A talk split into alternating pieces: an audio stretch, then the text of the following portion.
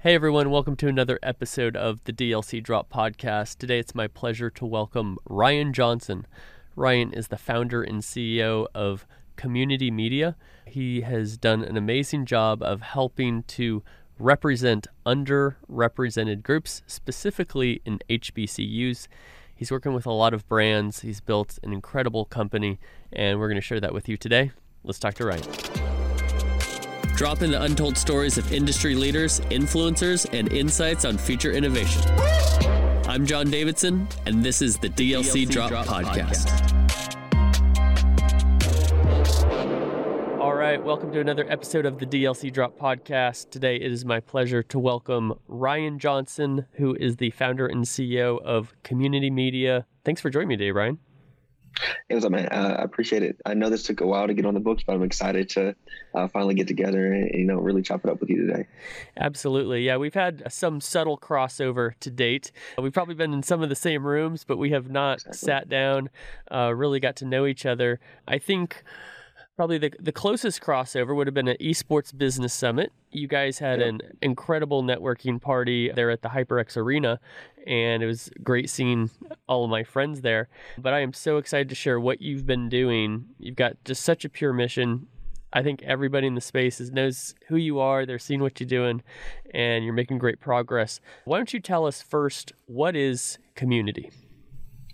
Yeah, Cxmmunity, you know, really just from a top down approach, our mission is to increase minority representation in the esports and video game industry. You know, early on, call it like right before we started the company in January of 2020 and 2019, just doing a whole bunch of research, um, leveraging a lot of the data at the time from the International Game Developers Association, the IGDA.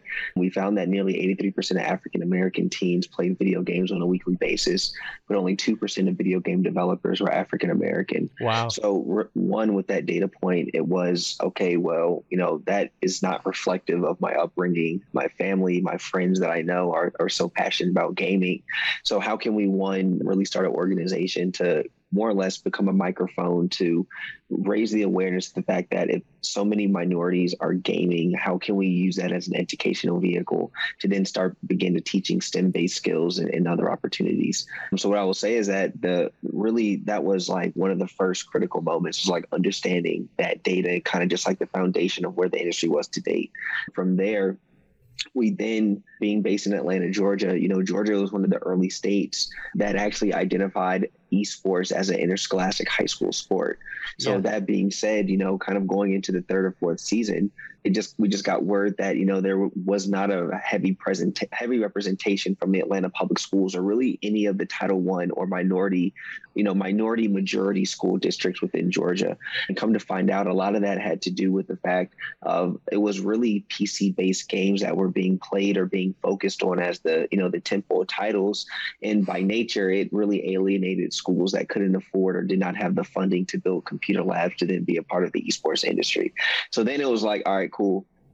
Understanding this percentage disparity, understanding more life, more or less like the real life scenario of where things are to date in the high school environment. We figured if it's happening in Atlanta, it's probably happening in every major city throughout the country. So sure. th- this is exactly what we're going to build our company's mission around and, you know, started to build solutions to kind of tackle that problem. Yeah, I think underfunded schools is a pretty common problem across the country, but I would say uniquely with esports, you need quite a bit of funding to really be able to compete. Correct. Right? When you look at soccer, which is the most popular sport in the world, big reason why it's so popular is the barriers to entry to play. Like all you need is a ball. I mean, in some countries, you'll see kids blow up a, a plastic bag and use that right. as a soccer ball, which is crazy. But you do need all this equipment. You need a strong signal. The game costs money to buy, just... and so there's there's a lot of barriers there.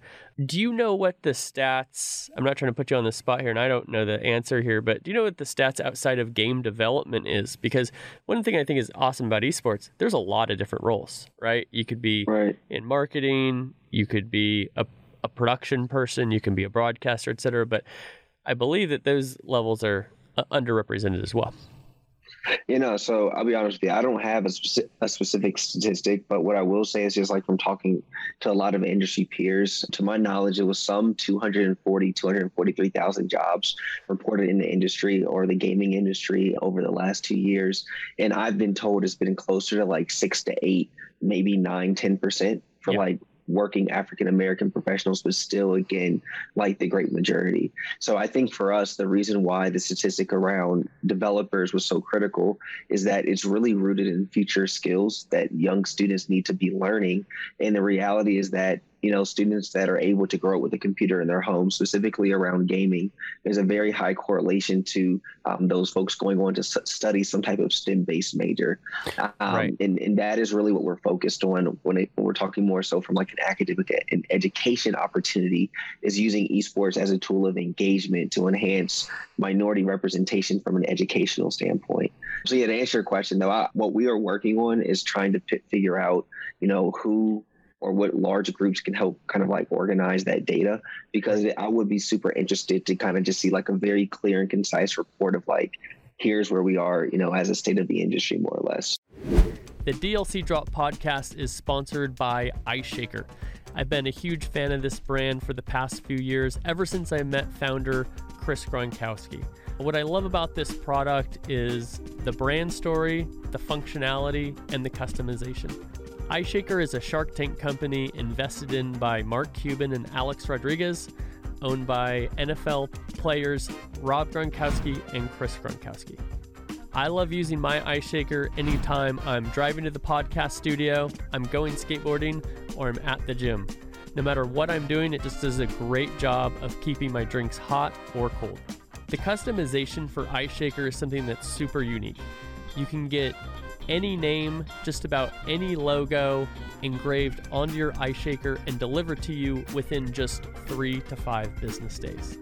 Get your own DLC Drop branded ice shaker at iceshaker.com forward slash DLC Drop. Save 20% on all ice shaker products with the discount code DLC Drop. Yeah, I agree. I'm really interested in kind of your origin story. Was your experience with having access to these things also challenging, or did you have access to to games, to Wi-Fi, to technology growing up?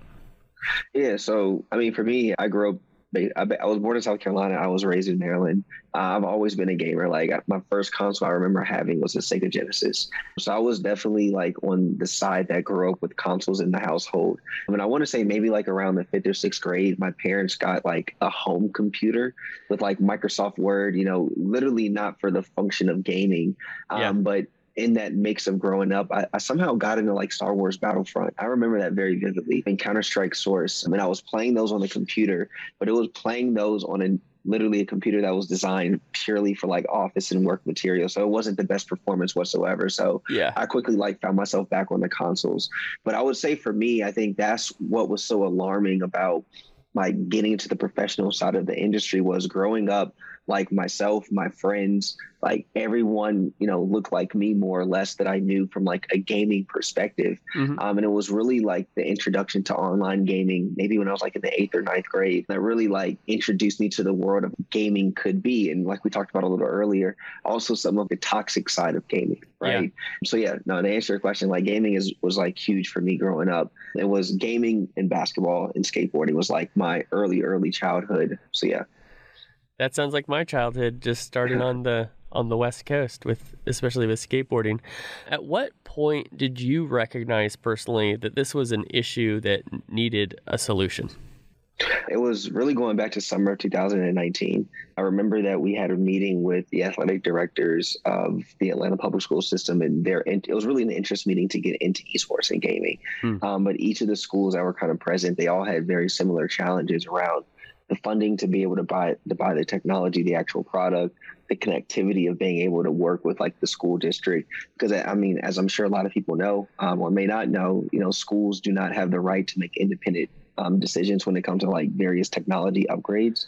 So, mm-hmm. you know, really having to work from a district perspective to get a handful of things approved and systems put into place to bring these schools on board. It was just like understanding those challenges literally for it had to be no more than 10 or nine schools um, that were present, I was like, I can imagine that this is going to be an, a challenge for other school districts, not only in Georgia, but throughout the country. So that yeah. was like one of the first early ideas. And then kind of mirroring that again with the data point of the amount of minorities that game to the amount of minorities that work. It's like we want to build a company that can focus on educating minorities around the opportunities to work in this space yeah. outside of being a gamer or content creator. And simultaneously, we want to create a platform, um, an affordable platform at that, that allows students, um, you know, within these school districts to, to still participate within, you know, esports. Right. And so you identified this problem, and I, I think a lot of people, you know, can like poke holes in things or saying this needs to be different. But it's a, ter- a, certain type of a person this is one of the things i really respect about you is you're somebody who not just identified a problem but you said i'm going to do something about it.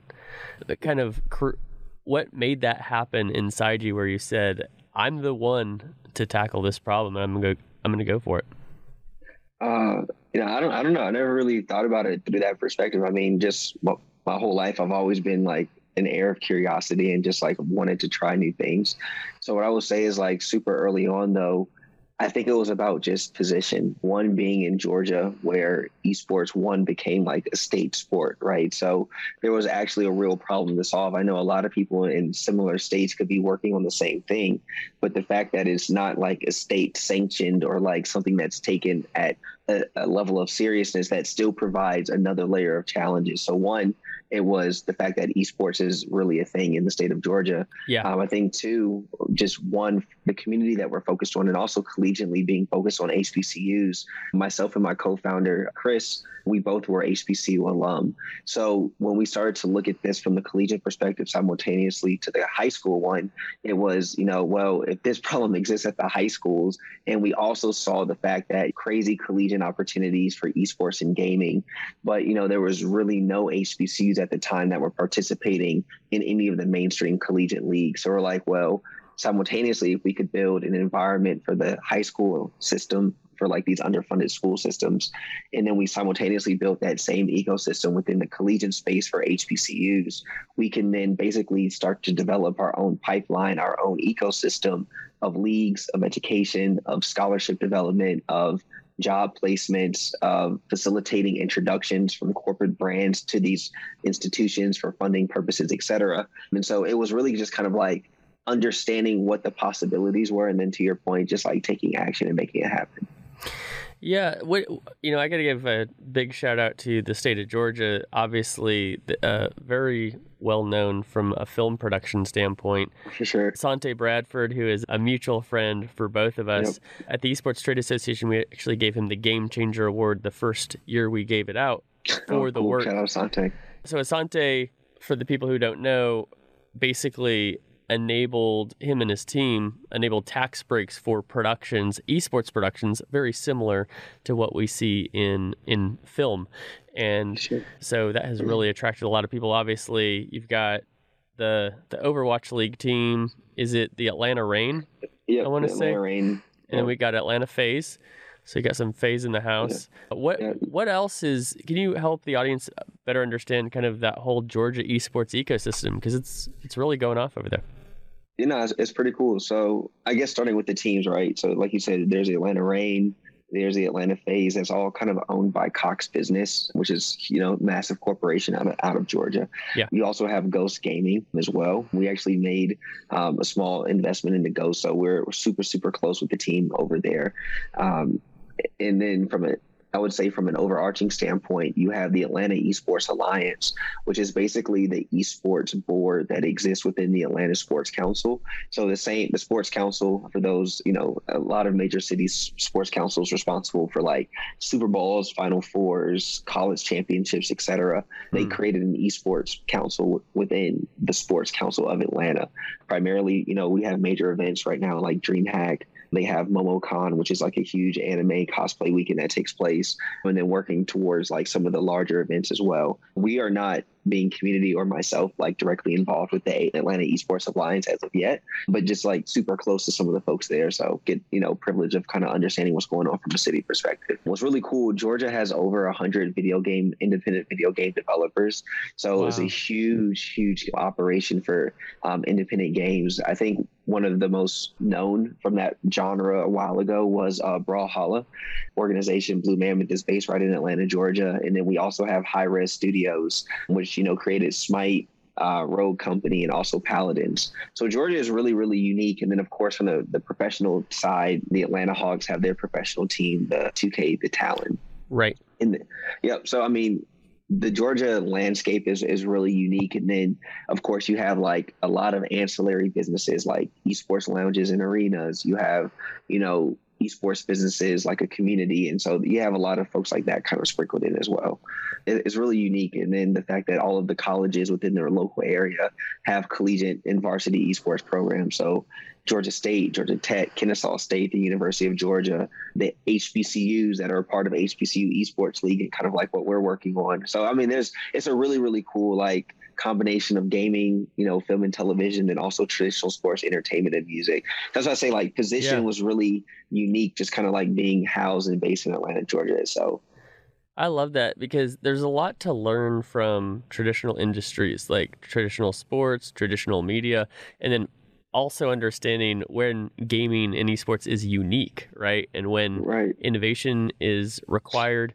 One thing, too, that I really love about esports is that it can be the change agent for broader industries. And what I mean by that is, a lot of times the biggest barrier to making change is we've always done it this way, right? right. And so you saw obviously NCAA is now doing name, image, likeness, so players can finally uh, make some money that way. But there's you hear that a lot in traditional industries, and in esports, it's like we haven't done much of anything for a long time, so it's all up in the air. Do you feel empowered, or do you fl- feel flexibility, or any intimidation with we're the new guys to the party, and you know this is how we're going to do it?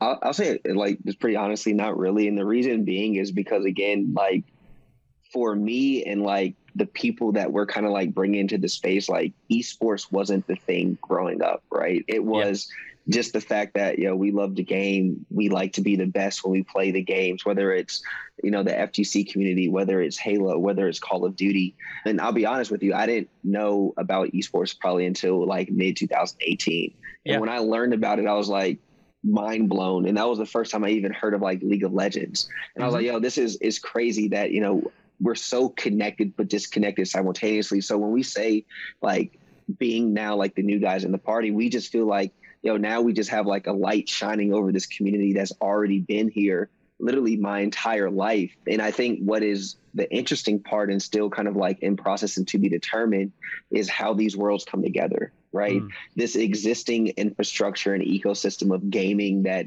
you know, has has claimed it since day one. And then like this new emerging group that's kind of like, oh wow, like this new space is a place where I can be creative, where I can show like freedom of expression and I actually can showcase my skills, etc. So that's that's what I think we're working towards now, right? Is like highlighting and bringing awareness to one side, but then ultimately making sure that we can have these two worlds blend together. So no, it's, it's super exciting. Actually, it's kind of like how I look at it. When it, it creates a comfort comfort level in a home for other people who may have felt like excluded or alienated previously. Yeah, I think one thing about the esports community is it's extremely inclusive once you kind of get over that first barrier, I would say. Like a lot of people say, How do I get into esports? How do I get into esports? And I think it all comes down to your intentions. And if you approach the space, you approach people in the industry, and you simply say, Hey, how can I help? You know, I'm mm-hmm. not here just to, for myself solely or to make a bunch of money off you like you know that's the mistake some brands will will make approaching the space but to come and say hey i'm here to learn i'd like to help and in my experience, when you have that approach, you're embraced. Yep. You know, I agree. I agree. But even to your point, I think one of the challenges too is folks whether you're in or you know trying to come in or somewhere within that process it's i mean the industry is is what they say like one two billion dollars like large you know current pre- present moment i mean yeah. transparently that's not super big and so right. when a lot of times folks are like you know it's it's close knit well it's kind of by its nature and the fact that it's still like a developing industry and yeah. so like again from the our perspective we're like how can we just contribute to the growth of like this space. And I know a lot of times that has its pros and also has its cons. But again, that was just like perspective. It was like, all right, I will, I think I'll have a better shot of getting where I want to go in this space, like taking a stab at it in attempt to like get to know folks and really build those authentic relationships that then allow you to come into that space like along the journey. Yeah, I think something with the pipeline, both pipeline to pro as a player and then pipeline to professional business person, neither of those are really figured out in esports yet completely right. regardless of race, gender, etc. With what you're trying to do, do you think it's more of a challenge because there's not this pipeline to then say, "Hey, this group needs to also be represented?"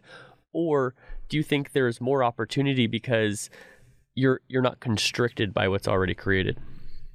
Yeah, I would say, I mean, and even from like the leagues and various tournaments or academic stuff that we do, I mean, we follow a, very traditional format, right? Mm-hmm. So it, it's, but it's more so, it's not like we're trying to create this environment to fit in a space. So that's what has made it like pretty, like, I wouldn't say easy by any means, but a straightforward process is like, you know, we literally will go school by school, work with students, teachers, faculty, and staff, and basically help them create their esports club and their esports program. Hmm. And then once that club or program is created, the students, once they get together, they practice, you know, they say, hey, look, this is what we want to do we just basically build the platform for them to insert themselves so that way there isn't that crazy barrier of entry trying to get into what some of the more established systems or established leagues or especially leagues that may have like a cost associated with them to answer your question so no it's been super interesting just to see the amount of opportunities also from some of like the brand sponsors that we work with that are also looking to pour into these communities that are now being developed and created. So that's kind of like the equal balance is like a fair share of like help facilitate, help manage and administer, mm-hmm. and then working with like corporate partners and corporate brands to then help fund and support these initiatives along the way. Absolutely. And who are some of those sponsors? Can, uh, let's give them a shout out, give them a little love you know, and if I forget anyone, I, I deeply apologize. But going down the list is like Microsoft, Verizon, Comcast, Discover. We we do a good number of work also with Nike. Discover, Nike, and Verizon. I'm sorry, are specifically a part of like our HBCU Esports League. Red Bull was one of our early brands that provided us funding to build like a handful of esports labs at HBCUs. We do some work with DoorDash. I mean, it's a good number of folks that um, we've been able to tap into over the last, you know, two two years or so um, to really like achieve this holistic mission. Yeah, and I can totally see from my brand partnership lens, like why partnering with Cxmmunity is a great play for a brand. But can you give our audience a little bit of that pitch? If you know, let's say I'm a company that you're approaching, why would it make sense for me to partner with Cxmmunity? Yeah, and, and, what I'll say, just again, like for clarity, because I don't want I don't want to conflict messages, right? Sure. There's a narrative that exists for our 501c3 nonprofit, and there's also the narrative that exists for Cxmmunity media, more or less from our nonprofit lens. You know, we know over the last two years, Mr. and Mrs. Brand, there's been a huge commitment of corporate dollars from a social standpoint to socially empower and also economically and academically empower minority communities. And kind of like simultaneously, we know a lot of brands are looking to get into gaming and esports to reach that younger audience. So basically, we just show them a roadmap of all right, if you engage with us over three months, six months, nine months, here are all like the academic touch points that we have, whether that's within the school system or like an aftercare or weekend program from like a STEM and education perspective. Yeah. Uh, we show them the lens of, all right, well, from brand awareness, here is uh, more or less like esports tournaments, leagues, uh, one-off tentpole events that we can create to really give like that entertainment fun factor. And then a brand like literally looks at it and they say like this aligns perfectly with what we want to do. And then again, we're just staffed appropriately to then be able to execute like at a high level that you know hopefully the certain folks want to come back and, and really recreate those same experiences. But I think for us, it's the fact that we have sustainable programs. We're not really looking to do like one-off events with partners, yeah. and they're able to buy into like a calendar and a series of different events that help them check a lot of their boxes, both from like a social impact and philanthropy standpoint, mm-hmm. from a mm-hmm. marketing and brand standpoint. And then I'll say in those worlds, I think right now moving forward are, are going to be uh, pretty tied closely together, marketing and social impact for like the next few years to come. It just seems like such a great play for brands because in the current climate, you know, you're we are becoming more and more aware of underrepresented communities and brands are becoming more aware that they need to support these groups. And then you're getting a lot of goodwill from that right? When when when you as a brand support a community. And then also esports is the hottest thing in the world. So it's like hey two birds one stone. You know let's lift up these underrepresented communities. Let's garner a bunch of goodwill. And then also let's help you with this esports strategy to engage youth in the way that they are competing and consuming content. Yep, and I and I guess just to give like a, a pretty cool example of you know when we really realize that this formula works. So uh, as an example, Verizon is a sponsor of our HBCU esports HBCU esports league. So they basically get you know 22 interactions with us over the course of 22 weeks.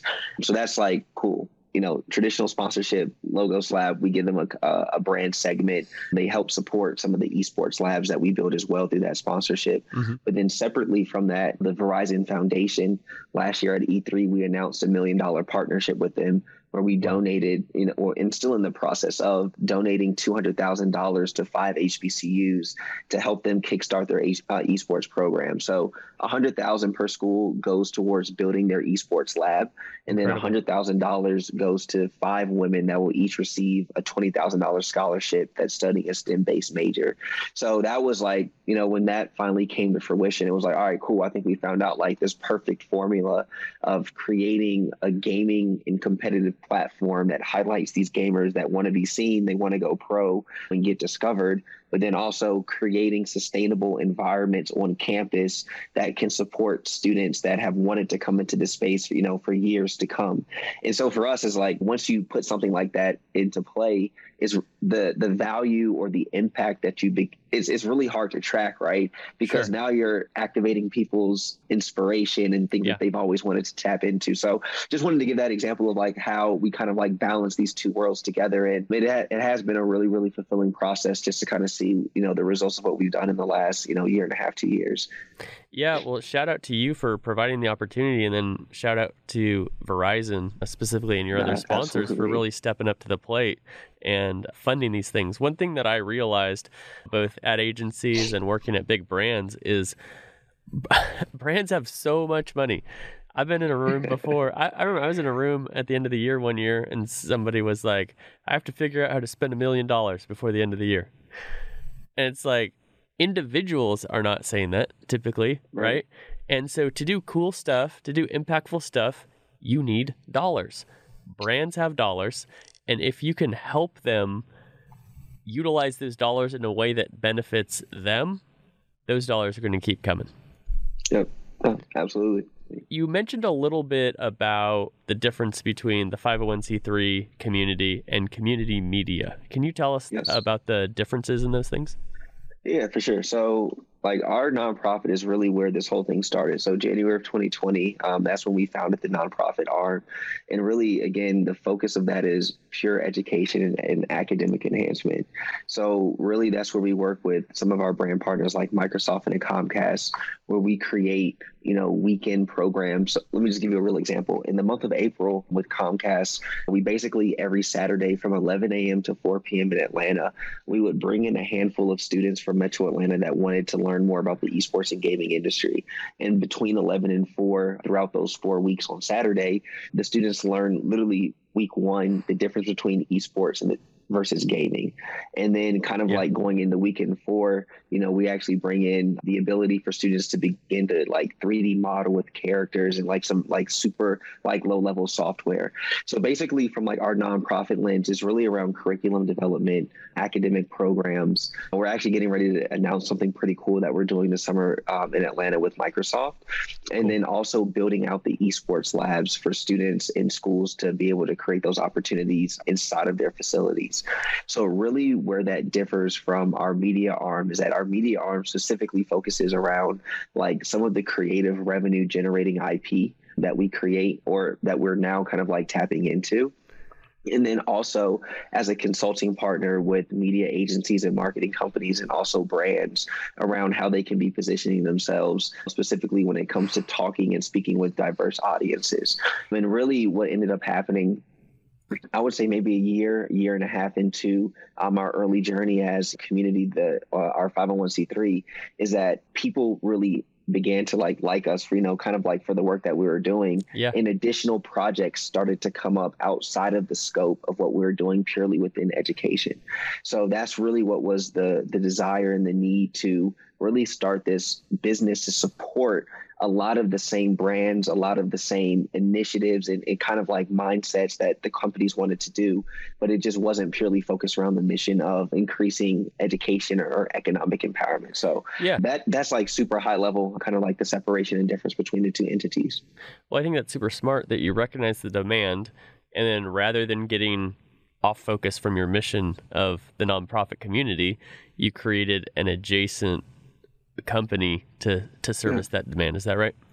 Yeah, and I mean more so it, it was that, but also just the protection of the nonprofit. I mean the last, I mean if we're just being super transparent, right? We yeah. are a young black-owned nonprofit focused in a really cool and emerging space. Yep. We by no means ever wanted to give the perception or perspective that we were taking advantage of that status.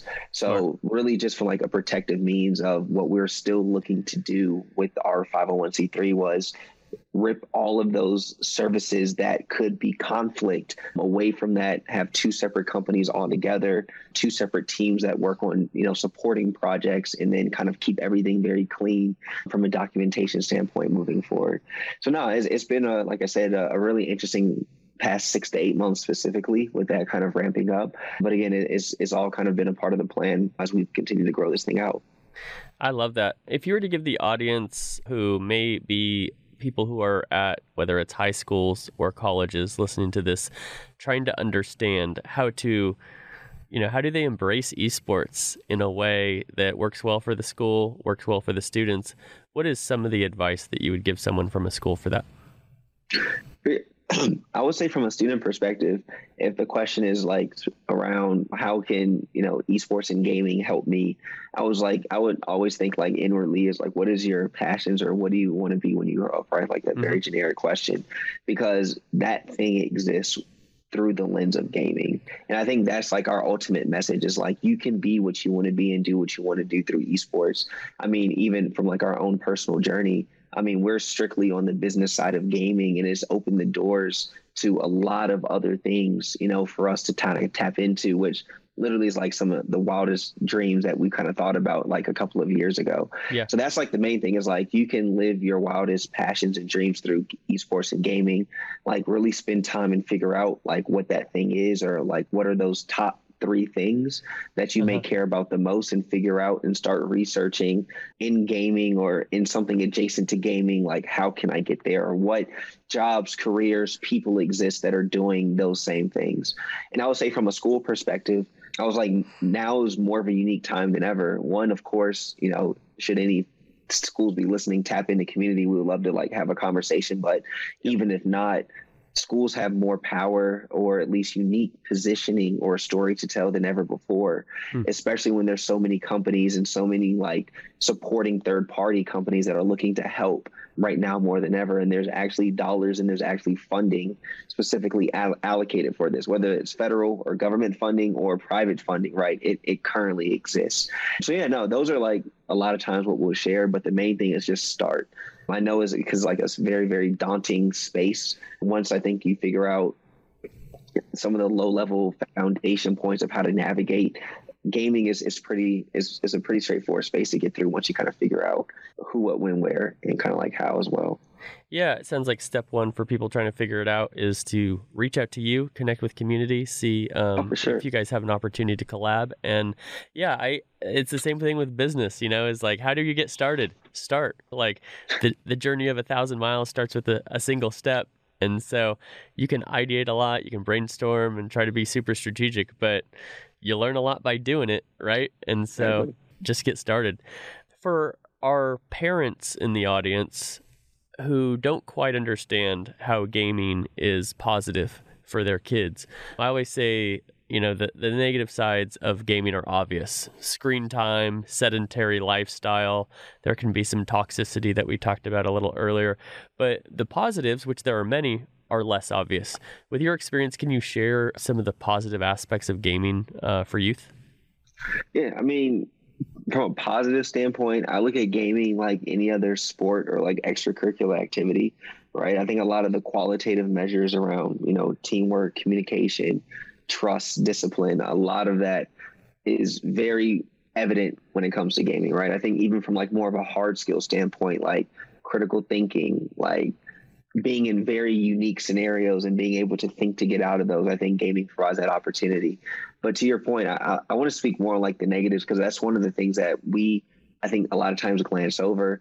Negatives from the perspective of like the sedentary lifestyle, I think is really important for parents to encourage students that are into gaming to find that ulterior passion. And again, if it's an opportunity, get that student or young person signed up in those classes alternative to what gaming may be so there's kind of like mm. that work life balance yeah. of yo i like to play the game all day but if I'm not playing Fortnite, I'm at creative Legoland class or I don't know, just making some stuff up at this point. Sure. But I think that's also like really important. And in scenarios where that may not be possible, just like encouraging like very low level like outdoor activities. I think a lot of kids still like kid stuff, right? Going outside. I think there just needs to be more of a gentle reminder.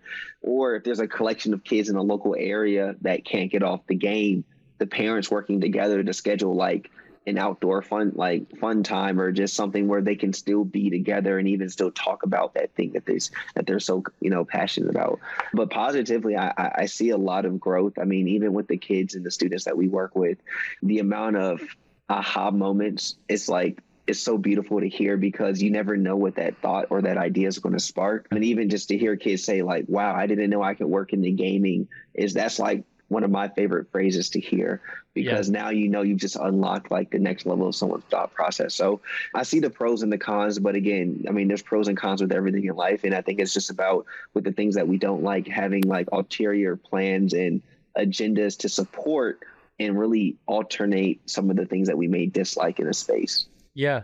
No, I, I totally agree with that. I have a seven year old son, and he has, in the last, I want to say about six months, really fallen in love with video games. And so we're either playing on my SNES Classic, I'm introducing mm-hmm. him to mm-hmm. some of the retro stuff, or he's playing on his Nintendo Switch. And just the other day I was I was telling him about the reasons not to always be on the game and this this digital stimulation. And so there's those negatives that people are aware of but i love that you commented on the teamwork and the aspects that are consistent with traditional sports because we do know that you know hey if i have my kid playing soccer there's value to him learning how to play with the team right? There's value to having him lose and learn how to deal with that winning and how to deal with that. And those things are consistent in esports as well. One question I have for you as well, when you talk about the the underrepresentation, is there's a big dynamic in not understanding your opportunities because nobody who looks like you is doing the thing right? Can you talk mm-hmm. a little bit about that dynamic? And I, I think one of the reasons you're such an inspiring figure in this space is a lot of African American boys are going to be looking at you and saying, Whoa, look at this guy who's an entrepreneur. He's working in gaming and esports. I can do it too. I really commend you for that. What is it like growing up and not seeing anybody in an industry you're interested in who reflects yeah. yourself? You know, I mean, we have a we have a ton of little bros and little sisters, as we as we say. My community just like spread throughout, so that's like really cool and like get to stay connected through like Twitter and Instagram and things like that. But I don't know. I, I say at least for me, just again, more so like on the personal side, both my mom and my dad are like super active in the community. So it was never a, a fear of like presenting yourself in like awkward or more or less like unique situations. Mm-hmm. And my dad is a member of Alpha Phi Alpha Fraternity Incorporated, which you know ultimately pledged into as well. And it's kind of being the fact that yeah, I may have not seen a lot of people in these crazy leadership positions, but I was always around like super influential, like black men growing up. Cool. So for me, it was always more or less the norm, right? Like every one of my dad's friends is a lawyer, a doctor, yeah. business owner, or something along those lines. So, and then also going to an HBCU, I think one of the crazy narratives around HBCUs is like that there's they're purely like these underfunded, underserved schools. But I mean, mm. some of the greatest leaders like come out of these environments as well. So when you go to HBCU, basically everyone and everything in a leadership position is also black. So I yeah. think it's like a, a sense of like, yo, this is not just because someone's not there, it doesn't make me feel any lesser. But in my like mentality is like, nah, this is actually the norm. So it's crazy that there's not more of us in these positions. So it was more so taking that approach. And then I think, again, there's a number of people of color that are doing amazing things in the space right now, whether they're highlighted enough or not. You know, I think that's a different conversation. But just being a someone that, again, students can look up to is really critical for me. So, like, even when I do panels or podcasts or presentations, like, I try not to give off like the corporate feel. I usually wear Jordans or Yeezys or like some slightly ripped jeans and a hoodie because I think it's also important for like young black students or even young minority students to not have to feel that you have to look or present a certain way mm. in order to move anymore. Because everything now, just based on how society is set up, is around like your intellectual capital and your ability to execute. And you know, I think right. we're beyond the days of oh, I need a suit and tie in order to give off this persona.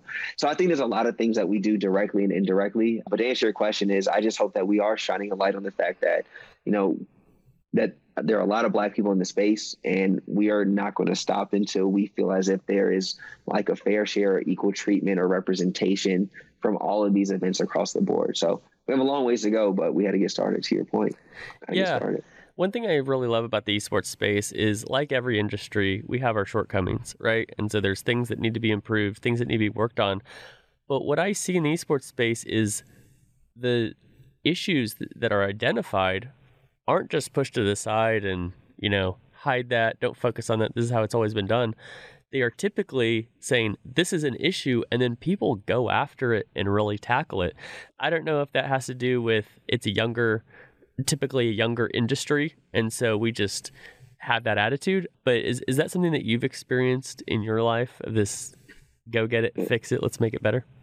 Yeah, so I, my friend that used to work over at Twitch, Kevin, he's doing amazing things in like Web three now. Mm-hmm.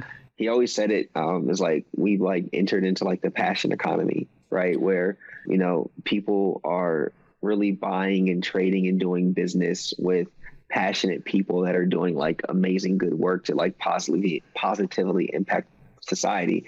And I think like the more I think about it and even like as we grow as Cxmmunity, I see it more and more and more. It's like passion to your point. And so I, I think there is I, I everyone I talk to or like a lot of my entrepreneur friends, a lot of their companies, yeah, they it's not really service based. It's like tackling a, a real world issue, and that's kind of like what they've devoted their organizations to. So yeah, no, I think um, it's it's becoming more of a trend, and I think also brands are buying into that as well, because I think as more like individuals start to think like this, mm-hmm. individuals are going to start spending their money with brands that are they feel are also going to start doing the most to reward them, like economically, but then also like socially. I yeah. think it just boils down to that. Shout out to Kevin, Passion Economy. I'll never forget that. Yeah, I love that. I've never heard that before. So that's awesome. On that note, uh, a, a, few weeks back, I had the opportunity to interview a guy who's the former global president of Pepsi. And oh, cool. his name is Brad Jakeman. And what he was sharing on the podcast, he's probably late 40s, early 50s ish, mm-hmm. probably. Brad, if you're listening and you're younger than that, I apologize. But. but his point he said he said you know my generation we're the wolves of wall street where all we cared about is the revenue and the money and the shareholder value. And now you talk about this passion economy, it's an and conversation where it's yes, those things matter, of course, but we also care about the social issues and mm-hmm. you know the impact that our dollars and our brands are making outside of the spreadsheet or the stock. Right. Yeah, I think social media had a lot to do with that because brands just can't post their quarterly earnings every week on social media. You know, you're not getting a it's lot like, of likes and shares on your yeah, quarterly like, wow, earnings like, post. Exactly. Like, congrats, guys. So I, I think again, social media across the board changed just the way that you do everything to the point of why social impact and this type of work actually becomes meaningful because it it to buys into a bigger story outside of the fact that you know you grew a billion dollars or whatever the case may be. Yeah. Um, so yeah, no, like our mission is just to be able to be in a position again to kind of tap into multiple sides of you know what we determine as like this opportunity within you know media gaming and, and also education yeah I, I do want to tap into a little bit of kind of brand strategy or brand guidance sponsorship guidance a little bit with you a lot of the work i do is helping brands and agencies understand how do you effectively engage the esports fans, which are a skeptical group of people. Obviously, you're working with a number of sponsors what do you tell brands? What would your message be if someone's trying to figure out their strategy for something that works outside of, you know, kind of your typical logo slap? Of course, you do need the awareness, but I find that you need to enhance experiences. Uh, you need to create this goodwill to then be embraced. How would you direct brands who are trying to figure this out? The first question I always ask is just like, like, why do you want to be in esports and gaming? And I think that's super important because again, like there's so many different angles that you can go. There's competitive and there's esports and there's team sponsorship and league sponsorship and there's casual gamers and there's more like socially driven things. So it's like, you know, how do you all view gaming? Is it something where you want to reach a large audience like mainstream or is it something where you specifically want to focus through esports and reach gamers? I think that foundational question sets up a lot. So then from there, again, I think for us, we just are able in a position where we're usually not selling again a thing or like a you know I like say Bless you. Yeah, excuse me. I was like, dude, I don't know what it is. Like usually in Atlanta, it changes scenery to California, but kind of lost my train of thought. But yeah, you're saying after after that first question is answered of why do you want to be in this space, your yeah. your next step is oh yeah, so why they want to be in the space, and then again, just figuring out how can how they get there. What do traditional activations look like? What you know, what type of audience you're looking to reach? What is you know a lot of the, again the qualifying questions that you would go through just to get a holistic picture. But I, I think what I was mentioning was one thing that I, I'm we worked very hard the first two years is that we don't necessarily when we're talking to brands, we are not selling like an event or a single moment. Yeah. Um, it's more or less like painting a narrative around a multitude of things that they could invest in over a, a, a long period of time. Mm-hmm. So I think that is kind of like my biggest one tidbit is just build sustainable programs. It's way easier versus like trying to fit into like a one off. And speaking from like a brand standpoint, I think that's more of the challenge for like the brand and the agencies is then identifying groups that can actually support the things that they say that they can do over a long period of time. Right. Good and point. I think that's why for us, the first two, three, four projects, we were like, yo, this is our lives because we knew as a young organization, the work product is all that we're going to be measured around. Yeah. And so should we give a work, a, a solid and excellent work product the first, you know, one to five times, we have a process, we have trust, we have visibility, like let's just keep that thing moving forward. So that's why i was like it's usually harder for the brand to identify who they can trust with their dollars and with their marks and with their logo. Because mm-hmm. um, it's way easier for folks to say hey look i can create this campaign and we can work with these schools etc but again that's why for us we do a lot of the work without the brand, show the brand what's already going on and how they can support and amplify certain certain projects and initiatives. Yeah, I think a track record of success is so important. And you know, if you're a brand and you want to sponsor the NFL, it's like, yeah, you guys have been doing that for over 100 years, literally. right. Like, right. I know that you can probably execute on a sponsorship. When you look at the esports space, yourself being very young, Cxmmunity being pretty young, right? Relatively, is wait, this none of this has been around for a long time. How do I know that my dollars are going to be utilized well? And you know, you now have this track record, which is very, very positive, and people can look at that. But I, I kind of have a hot take where I think the the esports community. I'm curious if you're if you agree or disagree mm-hmm. with me, and just give me your transparent thought. I you know, esports fans are skeptical. We all know that, but I think that we are more skeptical of brands because we are afraid that they are going to leave, rather than being afraid of getting you know getting into mm-hmm. the space. And the reason is historically, with revenue being so volatile, up and down, right? sponsorship revenue is the number one source of revenue still in the industry. And so a big box retailer comes in and says, All right, we got a new CMO. He wants to invest in esports, and we've got $2 million a year to do it, right? Mm-hmm. Great. People all of a sudden have the opportunity to compete where they didn't before. People who do production now can start their own production companies and they can make a, a living, right? Doing what they love. And then what happens? the results aren't there or the CMO leaves or whatever, and that brand cuts those budgets. And all of a sudden, you can't do what you love for a living anymore because the revenue dried up. And so I think there is a hesitancy to be like, how long are you going to be here? And are you here for me as well? Because I've been doing this for 20 years and this is the first time I've seen you get involved. Or are you looking to back me? And so I think one of the the best strategies, and it, you know, it can take some some time to convince people of, but is you got to be in it for a certain amount of time. You cannot do this one off. That's not going to be effective if you just do it one time. But if the community sees that you are here to support us long term, that's where you're embraced, and that's when your dollars are effective. Yeah, no, I, I see it from so many perspectives, and primarily I, I did grad school at Georgia State in technically sports administration, which is like their sports management. So like I love sport and like the business of it. So like I am if I put on my traditional sports hat, right? My traditional sports hat, I, I think I don't to your point around longevity, sustainability, I 100% agree that unless it is pitched as like a one-off event, right? If a brand is like, "Hey, look, we're going to invest into a year-long campaign," and they pull their money, I think that's tragic, right? That shouldn't happen. Right. But in the event that something is being pitched and is being executed, to your point, right, there has to be methodology around generating revenue. And that's just really what it comes down to. Yeah. I think one of the challenges with gaming and esports early on is that, you know, the early adopters saw it as a pure play marketing, right? It was social media. Fo- hey, look, we have 10 million followers as a team, give us X dollars, we'll meet those goals. Mm-hmm. But that really impacted the performance side of gaming. And the performance side wasn't getting the amount of support that it needed to perform, right? To win, to travel, to train, to whatever. Yeah. Um, so there's like this lopsided balance. I think, though, holistically, I'm not sure because I, again, from from our end, at least from my perspective, just being super honest, right?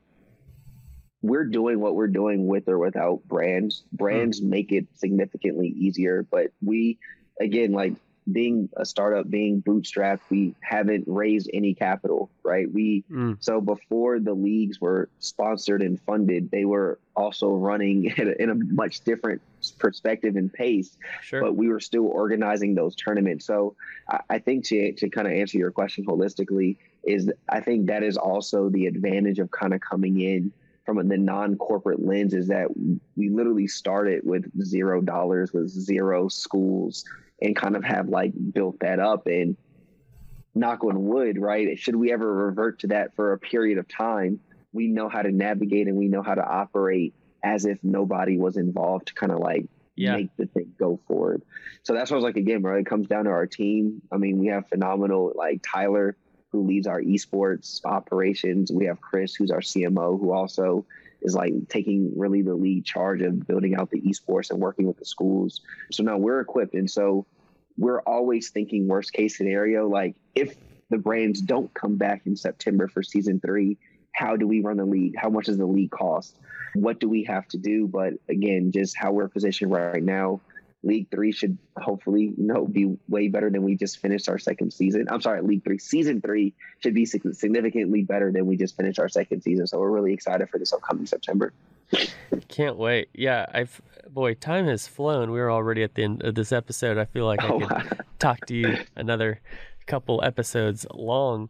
Before I let you go, can you just tease our audience a little bit? What can we be looking forward to coming from Cxmmunity or Cxmmunity media? Well, I would say in the next few weeks, we will have like a really, really cool revamped website where we'll have like upcoming programs, camps that students can participate in both physically and virtually. So parents, if you're interested, you know, please check us out, even like our website now or follow us on social media.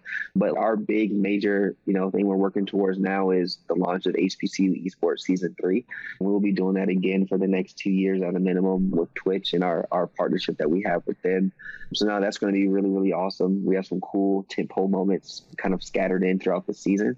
So we're really excited for that. So please everyone check out Cxmmunity spells c-x-m-m-u-n-i-t-y our social should pop up and then also hbcuesports.gg across like all of our socials and we're really looking forward to like building our audience. Again we're still young. I think we've done a lot of cool stuff but you know we still are looking to build our audience. Like we haven't captured all the people that we want to tap in. So yeah definitely check us out support us and, and john again this has been an awesome platform. Just thanks for this opportunity yeah, it's my pleasure. I would just encourage all of the audience to definitely get in touch with Ryan, follow Cxmmunity, go eat at McDonald's, buy a Verizon phone, and order that food from DoorDash. Get all this sponsor shout well, Ryan, thank you so much for being here, educating our audience, inspiring us with all you're doing, and we're going to be here cheering for you. So thank you for joining me today on the DLC Drop podcast.